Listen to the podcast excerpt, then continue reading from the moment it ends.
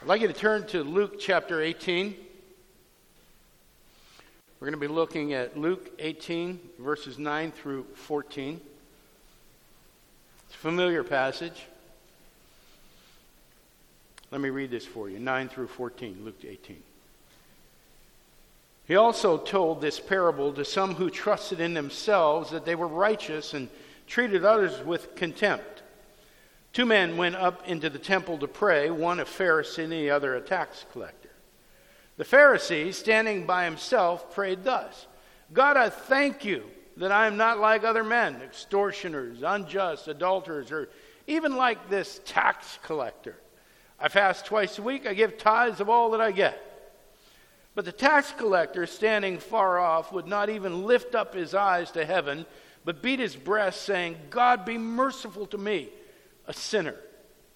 I tell you, this man went down into his house justified rather than the other. For everyone who exalts himself will be humbled, but the one who humbles himself will be exalted. Reading of God's word, brothers and sisters. Last July 7th in Paris, the U.S. women's soccer team defeated the, the Netherlands uh, for a fourth uh, world title in, in women's soccer. It was a pretty spectacular game. Uh, the outcome didn't really surprise anybody. They were favored. Uh, the United States team had dominated their sport for a number of years. That they were led by uh, two women, uh, one whose name was Alex, the other one was an outspoken, politically active woman named Megan Rapinoe the win didn't surprise anybody. There was a lot of celebration. There was a lot of interviews. You know how these things go. Somebody wins a championship, everybody's shoving a, a microphone in their face and want to know what they think. And, and generally, what they say is something like, Well, I couldn't have done it without the team. I couldn't have done it without the coach. I couldn't have done it without fans, so on and so forth. But here's what happened with Megan. Two days after that, uh, she was in a celebration, in a parade, and she had the trophy. She was holding on to it and somebody asked her something, and she looked into the camera and said, I deserve this. And, and th- there was just kind of a pause for a second. And, and then, just in case people didn't understand what she was saying, she said, I deserve this. Now, that, that, was, that went viral okay? And maybe not for the reason you think. And, and again, this is not the typical team attitude, but it's become, listen to this, it's become the chant of a generation. She's becoming an icon. She, all of a sudden, she has become a role model. I mean, she's very outspoken on women's rights. Uh, she has some things to say that probably some people need to hear about how women are treated in the workplace and in sports and so on and so forth. But this whole concept that her, her bold, brash statement of I deserve this has taken on uh, a life of its own. And people are uh, being encouraged to follow her, to follow her example that, that she's worked hard for this and she is good at what she does and, and she does deserve this. And, you know, we've come to accept these things when it comes to sports or entertainment uh, uh, but we allow them to creep, the, to, to, to seep into other parts of our lives. I can't, for the life of me, figure out that because somebody can run farther or, or throw a ball faster or something like that, why they have credibility in the political arena. I, I, I, I don't understand why, if I would pay good money to go to a concert and listen to somebody, I need to listen to their political views and, and give them credibility on all this. But that's kind of the culture we're in. And it's the culture that Megan's in. And so her, her whole thing about I deserve this has become a template for a whole generation of people that are around her. It's there, but the question is, is is that healthy? Is that good? We kind of give a bye to the people in sports and that sort of thing. Say, well, you know, it's sports, it's not that serious. But what are we absorbing when we buy into this sort of thing? So today's sermon, the, the, the Pharisee and the tax collector, uh, part of our ongoing intermittent series called Stories That Have Changed the World. It's about parables. We'll hear another one next week.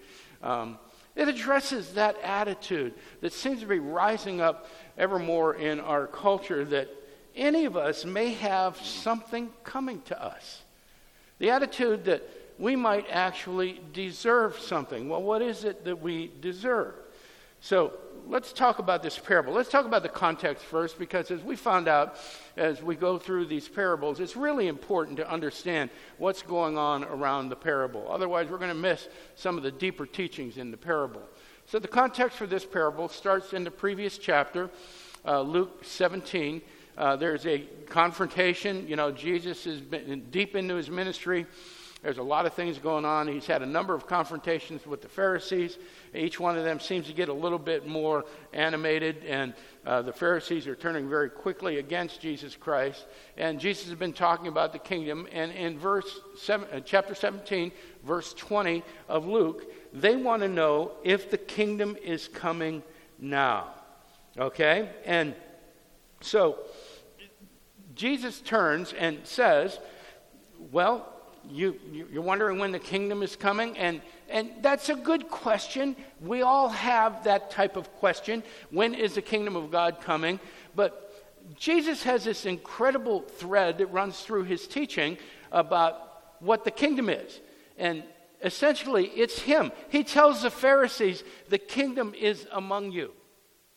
And what he's saying is, The kingdom is me. Now, it's not the first time he said it. He's said it a number of times. Uh, and, you know, and I've said this before. I, I have, I, I, wish that Jesus would have been more explicit about this. I wish that Jesus would have gone on and said, John, the kingdom is near. Now the kingdom's further away. Get it? so, so he wasn't that explicit. So the Pharisees aren't getting it. Jesus is saying, the kingdom is among you. The problem that you have, he goes on to explain, is it doesn't look the way you thought it would look. Now, for years, the Jews were waiting for the Messiah to come and deliver them from the oppression to the Romans. And so Jesus is literally telling them, you know, this is not about oppression of the Romans or the Chaldeans or the Babylonians or the Persians or whoever is oppressing you at the moment. The kingdom looks differently than you think it's going to look. And when the, the Messiah comes, you're not going to expect what he's going to do. And when he comes back, to claim his own, the people that he claims are not going to be the people that you expect him to claim. So the kingdom really doesn't match up to your expectations, but it is Jesus Christ reciting scripture to these people, telling them that he's the Son of God, uh, and relating scripture to him. And in the meantime, he's doing all these miracles. People are getting healed. The lame are walking. The deaf are talking. Uh, the deaf are hearing. The, the, the mute are talking. And he's even raising people up from the dead. And that doesn't seem to have any credibility with these people. So Jesus says, The kingdom's here and, and it's not what you expect. And then he rolls into this, this parable of the persistent widow at the beginning of chapter 18. And the whole point about the persistent widow is about justice for the elect. Well, who are the elect? Now, I know you're getting a little tight spot in your tummy because every time the word elect comes up, we, we have a big argument. I'm going to talk about how you get to be the elect. Okay, that's for another day and another time. But let's just agree that there are a group of people in the New Testament that are known as God's elect. They're God's children. They're the people that are saved, the people that have not rejected Jesus Christ. They're the ones that are going to heaven. So, who are this elect that justice is going to come to? We don't have to wait too long because right there in the parable of the persistent widow, we get the answer. It's in verse 7 of chapter 18 of Luke. It is those who cry out to him day and night. Now, this is not just public prayer. This is not just people that are crying out to God uh, in, in the hard times. The, the, the, this is an idiom in the Jewish language. And what it means are those who are constantly dependent upon him those who trust in Him, those who count on Him for every moment of their lives, those who put Him as their highest priority. It's a cry for help, a cry for assistance, a cry for mercy, a cry for grace from people who know that they can't do these things on their own. So, the elect are those who cry out. Well, what does that crying out look like? And, you know, as, as I started working through this, I had to start asking myself some questions. Do I cry out to God for help? Are there areas in my life that I feel self sufficient? Are there areas in my life that I feel like I'm fully capable of handling? We've all been through this, brothers and sisters. We've all been in a situation where we go, you know what, God, I got this one. I'm pretty good at this. You've gifted me very uniquely to handle this sort of thing. Why don't you just get out of the way and I'll take care of it? Are there areas in our lives when we're not dependent upon God? And let's be honest with each other, there probably are. We probably all have some area that we feel pretty comfortable in that we don't need any help in. Well, the fact of the matter is that Jesus is trying to tell us through some of these parables that we can't do it on our own. That we, it, what our best is not good enough to get through the things that we're supposed to get through. So, a little bit of self examination has to happen here. Uh, and as I go through that self examination, I, I begin saying to myself, well, there are some areas I fall short in. Am I one of the elect? Have you ever asked yourself that question? Am I one of the elect? Am I a Christian? And if I am a Christian, what makes me a Christian? What makes me different than somebody who's not a Christian? See, so we've got this progression from Jesus saying the kingdom doesn't look like it looks like, like you think it looks. There are some unexpected people in the kingdom. Justice will come to those who are in the kingdom, those who depend on God. And then he defines those who are in the kingdom in this parable of the Pharisee and the tax collector. So, our parable has two main characters in it the Pharisee and the tax collector. Now, you're probably familiar with these people. Let me give you a refresher on it. Pharisee. Um, he's a member of a Jewish religious sect. Okay? Uh, closest we can come to it, it's not exactly the same thing, but it's kind of like a political party. Uh, and their platform, their beliefs are uh, they believe in the law. Uh, we would call them legalists or fundamentalists today. Um, the only thing that trumps the law for them is tradition uh, handed down teaching through the elders of, of, the, uh, uh, of the faith. Uh, so they had this thing about law, they had this thing about tradition. The thing about the Pharisees that we need to understand, and you know, looking back on this, we, we kind of paint a picture of these guys. And my picture of the Pharisees were always these mean old guys. They're, you know, they're, they're kind of old. They're probably walking through the, the, the community hunched over and they're, and they're ah, I hate these kids. They're always under my feet and that sort of thing. And, but that's not who they were. These are the religious elite of the community. These, these, these guys were dressed to the nines. They held positions of esteem. They had high status in the community. They were privileged. They generally had a fairly decent amount of money. I don't know that they were rich, but they were the people that when they walked down the street, moms and dads would lean down to their kids and say, Hey, Timmy, there's a Pharisee. Don't you want to be a Pharisee someday? They were people that people aspired to. So they were held in high regard in the community. So there's our first character, a Pharisee. The second one is the tax collector. And the tax collector, uh, uh, and again, we, we have a picture of tax collectors that we might have to adjust just a little bit. Yes, they were corrupt. Yes, they worked for Rome. Their job was to collect the taxes that Rome levied upon the people. So they were not real well liked, but they were admired. They were the rich guys in the community. They had all the money. And yes, they took advantage of people. Uh, and yes, they were in a situation where sometimes they collected more taxes than they should. But if anybody complained, the response would be to collect more taxes from that person. So everybody kept their mouth shut up. Uh, but they were the ones who walked through town. They had the big homes. They had the big chariot, had four wheels instead of two, two horses instead of one. You know, and when they rode through town, people secretly admired them.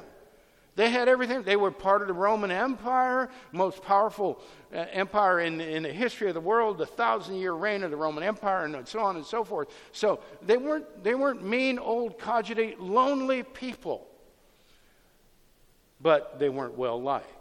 So they were considered collaborators with Rome. So, with these two men, we have this, this, this one who is a, a, a respected leader, and we have the other who is kind of tolerated but not well liked. And bear in mind that Jesus is talking about who's in the kingdom, who the elect are and what the people in the kingdom look like.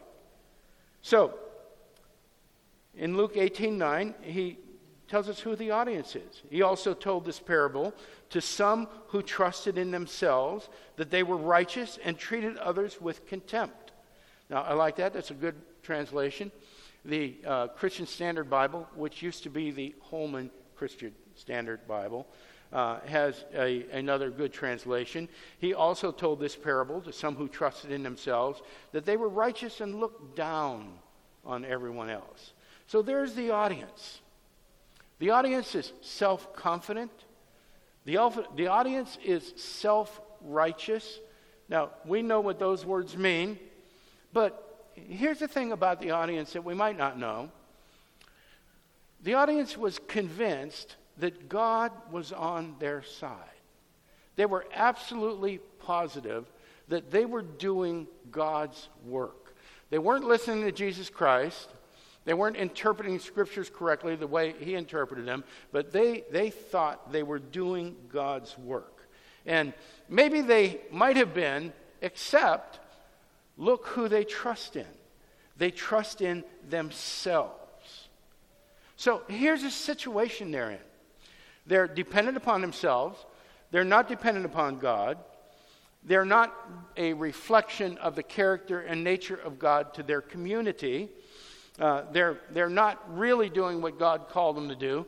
They don't depend on Him for everything. They don't rely on Him for everything. They're trusting in themselves. And the Word of God is standing in front of them and saying, I'm the one you've been waiting 4,000 years for. Here are all the prophecies I've fulfilled. Here are all the miracles I've done. Here are all the signs and wonders. You hear me teaching with authority. You know, and even Nicodemus comes out of the crowd at some point and goes, Well, we know you're, you're from God okay? Yet they're rejecting him.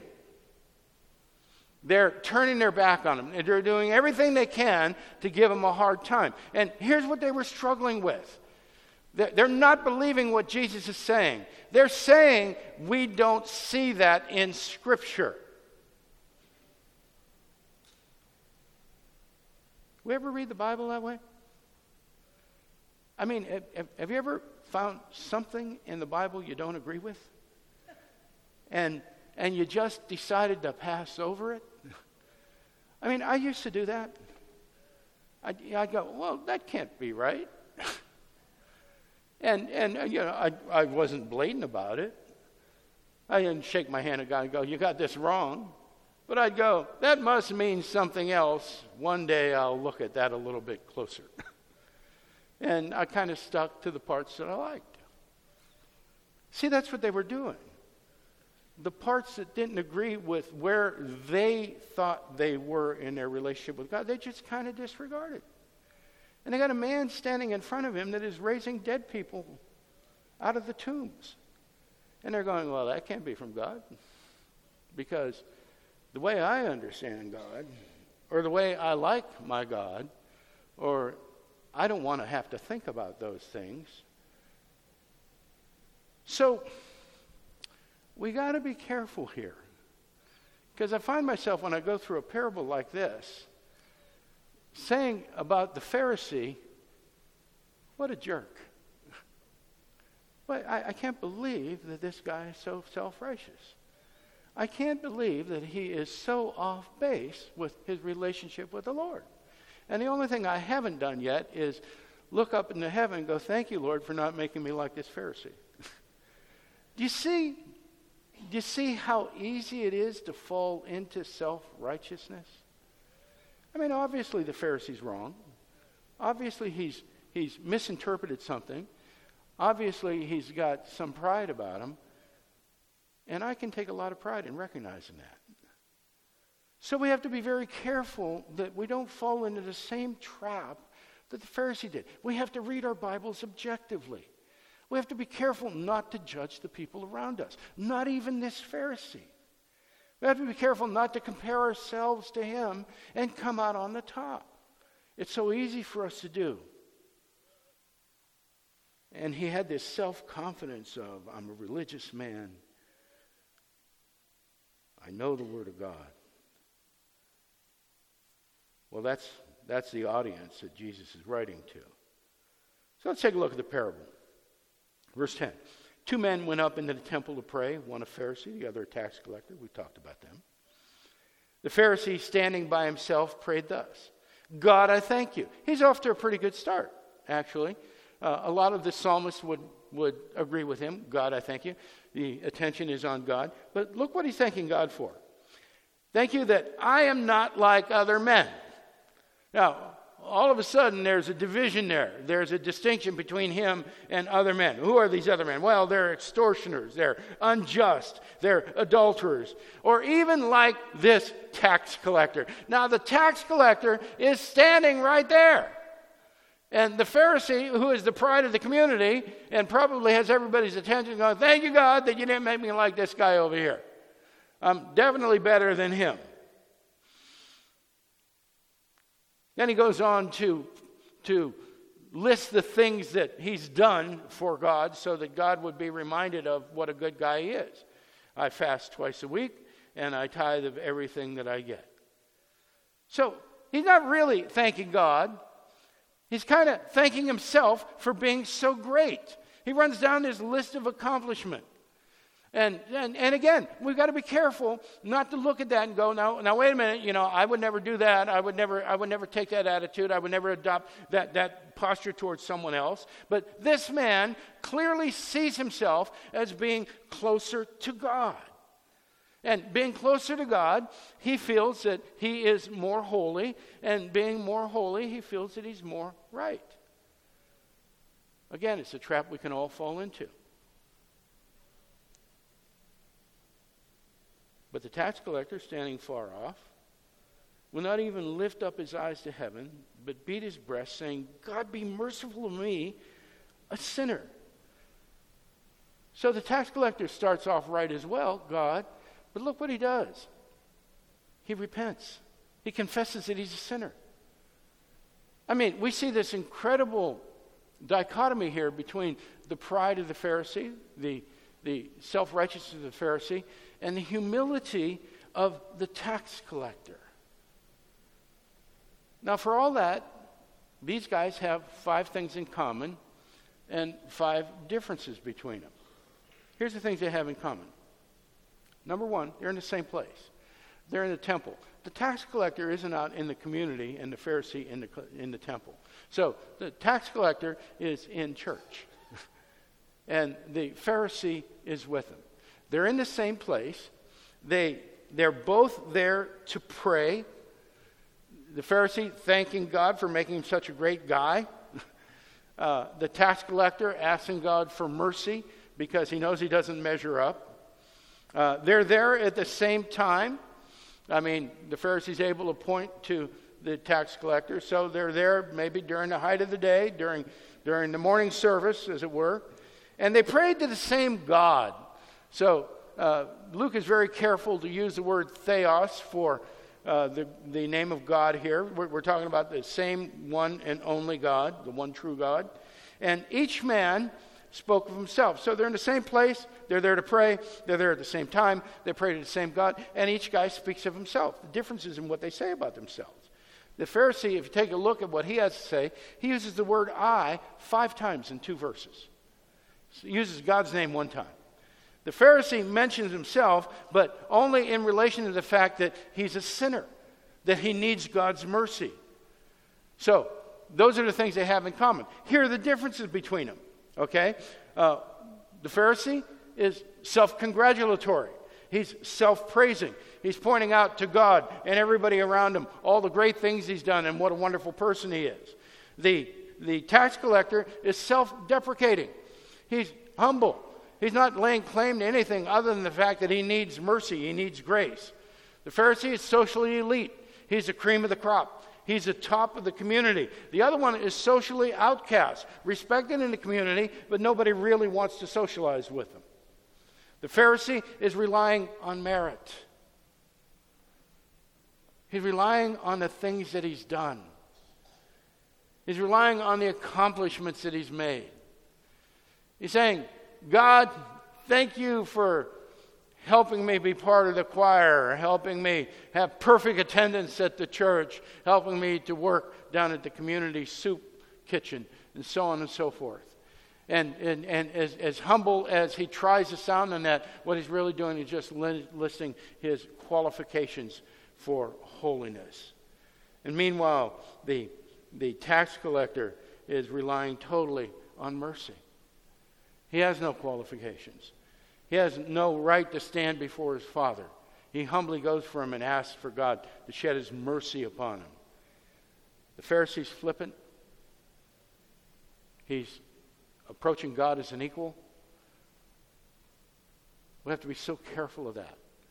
We have to be so careful of taking God for granted. We have to be so careful of, of approaching Him too casually. I hear these things. I, I hear, me and JC just hung out yesterday. JC doesn't want to hang out with you, and he doesn't have a nickname.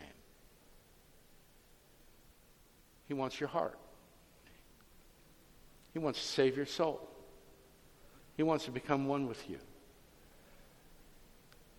See, 2,000 years have passed, but some of the attitudes are still there. I don't have a problem with wanting to be with Jesus Christ, and I know we don't all express it real well, but we just got to be really careful we're talking about a holy God. We're talking about the creator of the universe.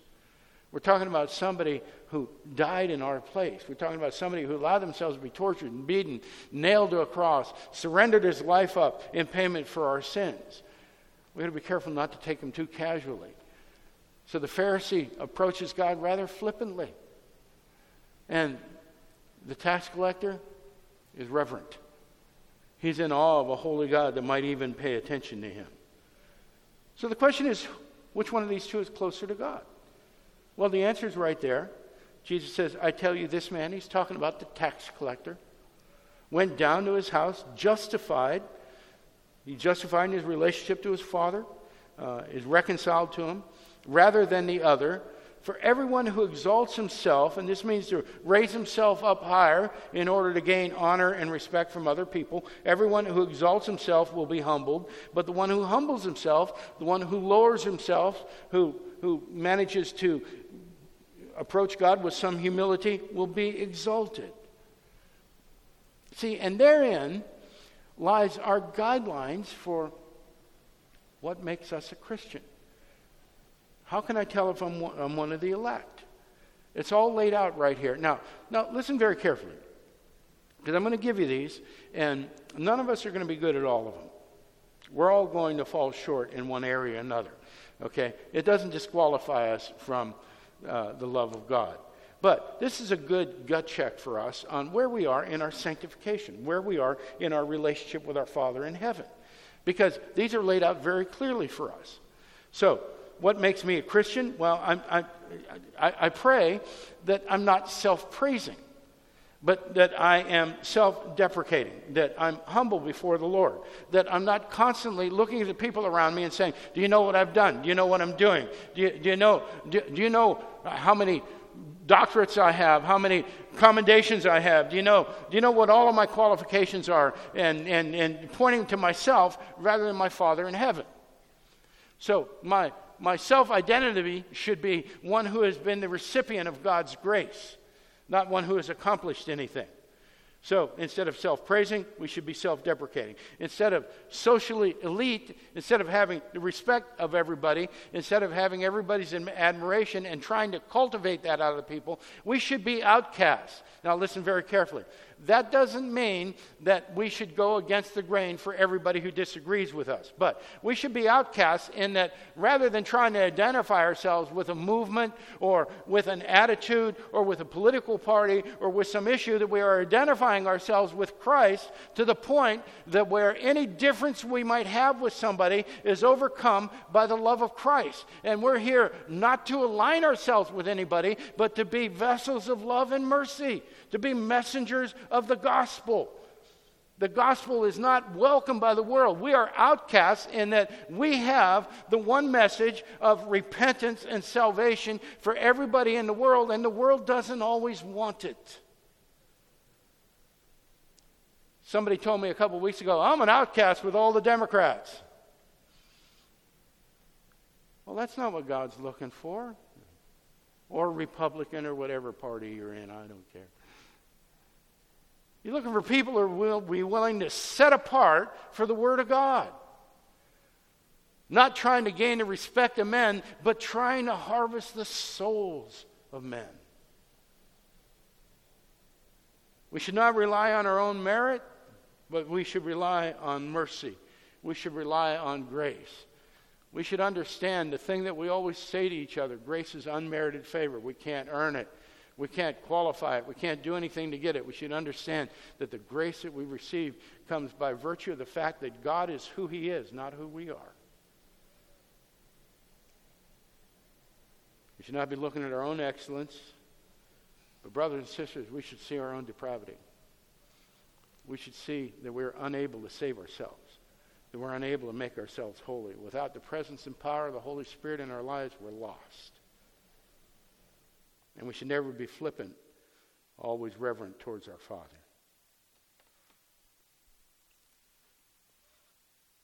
So, Megan Rapinoe, the icon of our generation, the role model, the one we're to follow, the one who sets the pace for us, tells us, tells us that we deserve trophies, tells us that we deserve recognition,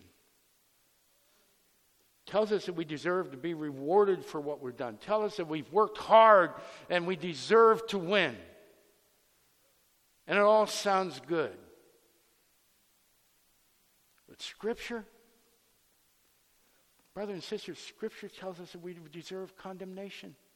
That the only thing we've earned is the lake of fire.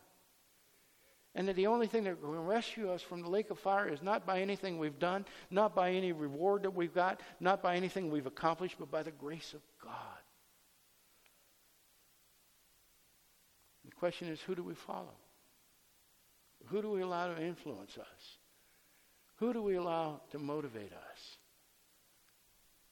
You know, if, if, if we see what Scripture says, and we see that, that Christ has entered our life and there are changes going on inside us, and maybe we don't measure up to every one of these, these, these uh, barometer points that we see here, but we're making some progress in it, uh, and that it's happened by the grace of God, we begin to see the magnificent love that our Father has for us. That He saved us when we were but yet sinners. We saved us when we had turned our back on Him.